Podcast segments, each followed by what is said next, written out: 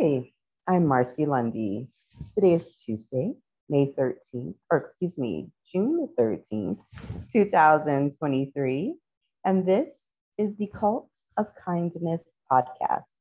I'm very excited to have a guest for this week, and we'll also have his book as our book of the month for the month of June. Please welcome Matthew Brownstein. Hey, Marcy, thanks for having me on. Sure thing, Matthew. Uh, just reading about you, you are exceptionally accomplished, first of all.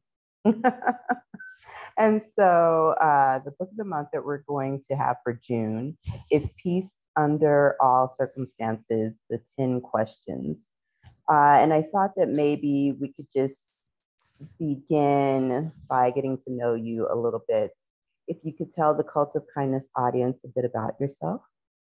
Sure, happy to. And based on the book, I'll focus on, because as you saw my bio, there's a lot we could cover. Um, yeah. Yet the Peace Under All Circumstances theme came about because when I was nineteen years old, I had a really profound spiritual experience. And for the sake of time, without going into all the details, I can say one of the components of that experience was profound peace. And it was not just like an emotion of peace. It was the universe appears to be at peace. Like when our minds are quiet, you know, you go to a mountain, the mountain's at peace. Talk to an ocean, the ocean's at peace. Like everything, I mean, animals, you know, they have their stresses, but generally peace seems to be the underlying ground of being. The sky is at peace. Clouds are at peace. Buddha behind you, Buddha's at peace. So I wanted to know, how could I be at peace, basically, no matter what? How could I be back into that state I experienced when I was nineteen? I became a philosophy and religion major because I was in college at the time, and I really needed to know, has anybody else experienced this before? And sure enough, the religions all show us, yeah, great saints and sages have found unconditional peace and joy and love and, you know, something really real. So over the years, I started having, uh, my background is in Chinese medicine, and then hypnotherapy is my primary thing now, because I realized the mind is the one thing that keeps us from being at peace. Um, the Peace Under All Circumstances book, subtitled The ten questions, was ten questions that people have asked over the years. I'm not the one who came up with these, but things I've heard from my teachers that if you answer those questions properly, you end up at peace. For instance, question one is, who am I? And if you say, well, I'm just a human being. If you identify with your body and you say, this is just me, I'm only a body, the body can't always be at peace. So how could you be at peace all the time if you are only a body? Or if you identify with your emotions, you say, well, I'm the one who gets angry. I'm the one who gets scared. I'm the one who gets sad. How could you ever be at peace all the time if you are an emotional, reactive being?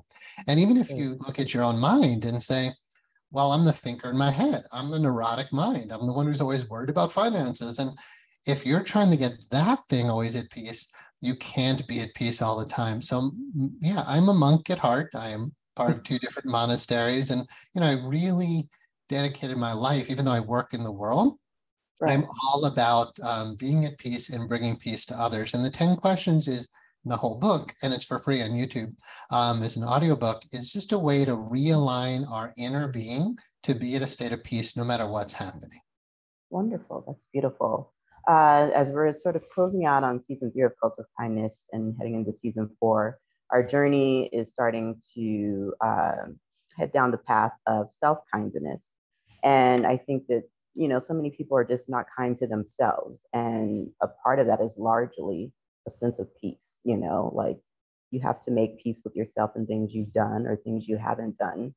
Um, how would individuals learn how to not be so hard on themselves to, you know, go on this journey to learn about peace and forgiveness? Certainly. So when I've worked with clients in the past, um, you know, for years, I've been doing this now for, you know, almost twenty-five years or so, but I can think about certain clients where I say, okay, how do you feel? And they say, angry or angry at myself, right? Like not being kind to yourself. And I say, well, how would you like to be? And they say, well, not angry. They say, well, that's how you don't want to be, but how do you want to be? Eventually you can push someone to say, I just want to be at peace. So we have yeah. to understand what gets us to shift from anger or anger towards ourselves or not being at peace to being at peace. And the means for that shift is forgiveness, is really what it comes down to, right? Mm-hmm. So the ten questions don't quite use the word forgiveness, but they have one of the questions is, are you willing to let this go? And essentially that's what forgiveness is. It's a letting go. So we don't really have to create peace, love, joy, bliss, oneness, like that already exists. We have to simply let go of the blocks to the awareness of love's presence. All right, so if we want to be kind to ourselves, it's nice to say, okay, be nice to yourself. In hypnotherapy, we deal with something called the inner critic, which is the voice essentially of our parents usually. And it's a voice that's ridden with guilt. Um, it's just, that's the mechanism it uses. So once we realize peace really requires, yes, that we be kind to ourselves, but only when we can only do that when we can, like, let's say you're mad at someone else. How are you going to be kind to them when you're still mad at them? When we're mad at ourselves, when our inner critical voice hasn't really practiced and learned forgiveness, you might say peace is even impossible. Like, how could you attack someone and be at peace with them? How could you attack yourself and be at peace? So yeah, learning self-love and self-forgiveness, uh, I would suggest, is a huge movement towards kindness. Mm, wow, wonderful. Uh, so you're a hypnotherapist. Um, it's referred to as a mind and body sort of medicine. Uh, please describe to the audience the difference between hypnotherapy and hypnosis. Sure. And it's not necessarily medicine, just for clarity about what it is. Um, medicine implies usually a therapeutic use. However, I love the model that hypnotherapy is like a therapy for the people. We could even leave out the word therapy. It's a form of facilitation that can help the able to become more able. So it's not always just in a therapeutic context, like when we say medicine or psychology. It's just that we're all human beings. So we all have minds and we all want to feel better. And what I've discovered over the years is we need to access our deep inner mind, like the heart of our heart, or you can call that the subconscious mind. Because while my conscious mind might say, yeah, I should forgive. I should, you know, with the word should, I should, or I can forgive. I'd like to be kind and at peace. Right. Um, but I don't feel it here, right? I know what I should, should be thinking, but I don't feel it. If I say, just be nice to yourself. Yeah, I hear it, but I don't feel it. We have to get to the heart, and that's the subconscious mind. So you can just do like, take medicine, take medicine, but does that really heal your heart? You can just do talk therapy, but that doesn't always get to the deep root of the issue. What I found in Chinese medicine is we don't always get to the real root of the issue, which is, again, is the deep inner mind. So the way to access that is the hypnotic state.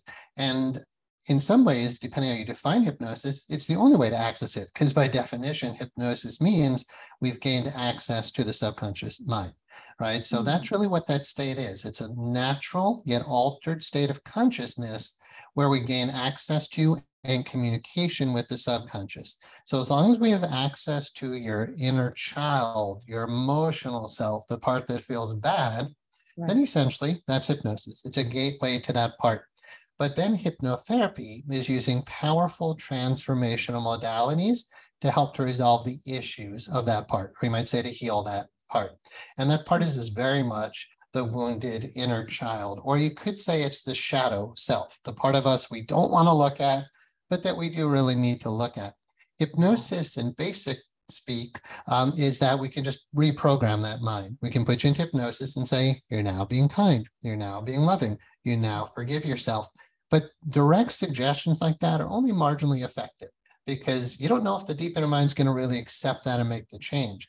But in hypnotherapy, we can go much deeper to what are all those negative beliefs you hold about yourself? Mm. What are all those negative emotions? What are all the negative decisions you made? Like, I'm unlovable. I'm a bad person. I'm going to keep my heart closed. How do we change that? And, you know, I think a lot of people can relate to, like, I feel worthless and not good enough. I feel useless, bad, and stupid. All right. And I'm angry and I'm hurt and I'm sad. We're all walking around with these negative beliefs and emotions, and they're buried, you know, held deep inside of us. Hypnotherapy offers a direct way into that, that anybody, even without a medical license or being a psychologist, can use. So uh, yeah, Dear Teacher Mind called it a therapy for the people. Um, and again, not even having to be therapeutic or in the realm of medicine, just a way that people can help other people. Wonderful, yes. Uh, gosh, that's so good. I mean, a lot of people don't even realize their inner child is preventing them from feeling or experiencing so many things. Uh, what would you suggest for someone who is interested in tapping into this, but afraid because they don't know how they'll emotionally handle it? Yeah, well, there's like, what can you do on your own? And then there's just working with a professional. As far as working with a professional, uh, I would recommend people reach out to our school, because we're a state licensed hypnotherapy school, and we have highly qualified graduates, and they would offer a free consultation. So somebody could, there's one resource for sure. You know, it's, I know, a reliable resource, not to just plug my own work, but it's right. The best answer I have to the question is call a state licensed hypnotherapy school, ask for a referral to a graduate, like a high-ranking graduate or a staff member even, who would offer a free consultation. And in a free consultation, you, or even if you pay for just like a half hour of somebody's time, some of our graduates prefer to do that, you can just ask your questions. Is it safe? You know, can it work on this issue? Um, yet in podcasts, I like to also empower your audience to know what to do on their own. So like, what would you do if you realize? So first, realize you do have a heart, you do have an inner child, you do have an emotional self, and realize you may have suffered enough, right? Like realizing I'm struggling against myself, I'm fighting against myself, I haven't got to where I want to be. Realize the problem is inside. Instead of blaming the outside, you know, oh, I'm, okay, like what's the one common denominator to all my suffering? Me. But it's not just your conscious mind. It's your subconscious, the inner child. The inner child, that emotional self, manifests as physical feelings. So one good thing to do for somebody who's maybe listening to this is practice just stopping and being still. I call it the ten minute pause, right? Just um, ten minute timeout. Sit down for ten minutes, anytime during the day. No T V, no phone, no social media, just sit there. You can call it meditation if you want, but just sit still and ask, am I okay inside? Am I filled with peace and love and bliss and joy? Am I wonderfully happy and successful? Or do I have a problem in there? Once you acknowledge there's a problem in there and you just set the intention, all you need is like the motivation to realize I have a problem, I want to resolve it. That motivation is all that I know as a facilitator. All I have to do is create motivation. So if you can just get someone to realize you've suffered enough, the problem is inside, you stopped and you looked, then you'll start asking the right questions. You'll find the books, you'll find the teachers, you'll find the podcasts, you'll find the YouTube videos, but you have to acknowledge there is a problem. It is inside of each one of us. Mm-hmm. And yeah, just stop and look at it. And then yes, hypnotherapy is a great way to get professional facilitation to clear that. Okay. Oh, gosh. Thank you so much for that. Uh, earlier, you referred to yourself as um, a monk. Uh, when did you realize in your life that you Uh, felt this sense of peace and that you wanted to have the opportunity to share it with others? Well, part of being a monk is not necessarily realizing you're not at peace, just like I was saying before. Um, like, you know, quite often in a monastic sense, you hear about like the old Christian monks being in their cell and you just sit there alone by yourself. Right. And part of why you do that is because you realize you're not at peace. You've got, you know, you hear about the older, like, you know, the fifteen hundreds, the Spanish mystics, these Spanish um, monks and nuns. They would just sit alone and talk about like these inner demons, like, but really you're just looking at your anger, your hurt, your pain. So when I woke up spiritually, when I was nineteen, it was just a glimpse of what it meant to be enlightened. And yet that glimpse, which happens for a lot of people when they wake up spiritually, it's just a glimpse, but then all the dark clouds come back over you again, right? You're back with, it's not like, you know, all your karma or your issues are just gone. So I realized, like anybody else, I have my own hurt, my own fear, my own anger, my own guilt, my own sadness, my own stuff. And so to me, what it means to be more of a monastic is to be dedicated to clearing that stuff at all costs, right? Peace under all circumstances, because if we really want world peace, that does begin with us. Sounds like a cliche, right? The change you want to see in the world, let it begin with you, right? Yeah. So um, I was in college at nineteen and became a philosophy religion major, but I was like, what do you do with that? And really, I just wanted to live at a monastery. And I did. I spent five years living in different spiritual communities. But, you know, I had parents, but still do, uh, who are like, come on, go get a job, go get a career. So I honestly felt a lot of pressure to make money. And that's probably the only reason I'm still not living in a monastery. But what I realized being in the world is I have a calling, and I have books, I have teachings, I have a school, I have a lot of students now. To me, it's like being a monk in the world, right? The old model of just sitting alone in the cave doesn't actually, it might transform the individual to a degree, but I have a teacher, he said, there's no such thing as individual enlightenment. There's only enlightened action, right? right? So like I could sit in a cave saying, I'm enlightened, but so what? If there's still eight billion people suffering, how have I become part of the solution for everybody to be in that state? So to me, yeah, um, a monastic calling could still be like, I live alone on the top of a mountain, like literally. um, wow. So I, I really am a monk at heart, but because there's a mission and a calling, I'm actively doing what I need to do to help to relieve human suffering. I think that's what it comes down to in Buddhism. Again, you get your Buddha behind you. Um, in Buddhism, it's called the Bodhisattva vow. It's realization that until all beings are free of suffering, I won't be free of suffering. Like your lack is my lack, your pain is my pain. Because in oneness consciousness, we realize that, that we're all the same self. So to me, yeah, being monastic, taking bodhisattva vows is to say, of course, I want my own individual peace and love and joy. But um, in A Course in Miracles, it teaches basically we all go together or we don't go at all. So yeah, it's really been about being of service to others when it comes down to it. And of course, you got to make money in the world, you know, in hypnotherapy. Right. Is a great way to balance that. With hypnotherapy, you could have a great career and you can help other people in deeply spiritual ways. Oh, yeah. Thank you for that also. Yeah. Uh, when reading about you, I saw that you have a course in miracles. Uh, could you tell the audience a bit about that? Yeah, anybody who hasn't got into A Course in Miracles, I absolutely recommend looking into it. Um, The course is free and it's priceless, so you shouldn't really have to charge for it. But in our school, I did a ten hour C E U course for our graduates to be able to get continuing education hours in A Course in Miracles. But generally, um, Course in Miracles groups are usually free. Um, they're not, it's not like there's a guru or like one specific teacher who knows more, where it's like a Knights of the Round Table model. Like right. We all just sit around and talk and share. And there might be a facilitator who's leading the group. Um, generally, the course came about, I believe, in the nineteen seventies by a, there's a woman named Helen Shuckman and her partner, William Thetford. They were working at a medical psychiatric establishment, and it was their supervisor who said, you know, there's so much negativity in our, you know, in our work environment, there's got to be a better way. And Helen said she took it on herself to find a better way. Um, the way she explains it is because of her willingness, then a higher wisdom started, you might say, channeling or speaking through her. So she's, her name is not on the cover of the book. The okay. source that's speaking is much wiser than any human being.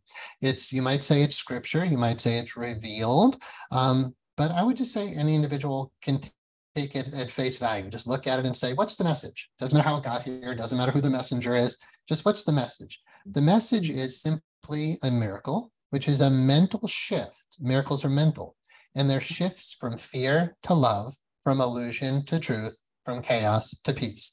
And so what is it teaching? We all want peace. We all want love. We all want joy. And it's teaching a way to get there. Um, it is a Christian theology, so you have to filter through some of those words, and it's written only in masculine pronouns, which, you know, you have to be willing to accept as well. But once you right. get to what's the teaching? So if you just pick up A Course in Miracles from page one, you'd be like reading the Bible from page one. You really wouldn't grasp the essence of it. So it's good yeah. to have a primer that introduces somebody. I recommend Marianne Williamson's book, um, A Return to Love. Okay. Marianne Williamson, A Return to Love. Um, it's an audiobook for free on YouTube. And you'll just hear her talking as a normal average person, um, saying like, you know, I had my own pain and this is how the course helped me to resolve my pain. And um, it's a profound philosophy. It's a profound psychology, if you will. But at the same time, it's just an immensely practical way to learn forgiveness, which is the means of the miracle, the essence of the atonement or the at-one-ment, the coming back to wholeness, is knowing what a miracle is. And miracles are meant to be natural. They're meant to be happening all the time. And if they're not happening, the course says something has gone wrong. So it really teaches us how to get our mind to the place where we can let go of falsehoods, let go of illusion, let go of illusion, delusion, and error, and just simply return to peace, love, and joy. It's a very practical, um, exceptionally beautiful way to do that, and very theologically sound. It's there's no contradictions or mistakes in it. It's just a very profound way to return to peace that really would work for anybody who's open to it. But the course itself teaches it's not necessary for everybody, but for those who feel the calling for it, it's a very valid path to return to peace. Oh, wonderful. Thank you so much. Uh, Matthew, for individuals who would like to either book with you or uh, just learn more about you, please let the audience know where they can find you. Yeah, institute of hypnotherapy dot com is the best place to go if people are looking for private sessions. I'm not always available for private sessions at this stage in my career, but if you call our school, just say, you know, I've got some challenges. Um, we can definitely refer you to the right person. And then, yeah, anybody interested, of course, in hypnotherapy training, institute of hypnotherapy dot com. If you want to go into some of my deeper meditative teachings, which are all totally free, you can go to online monastery dot com.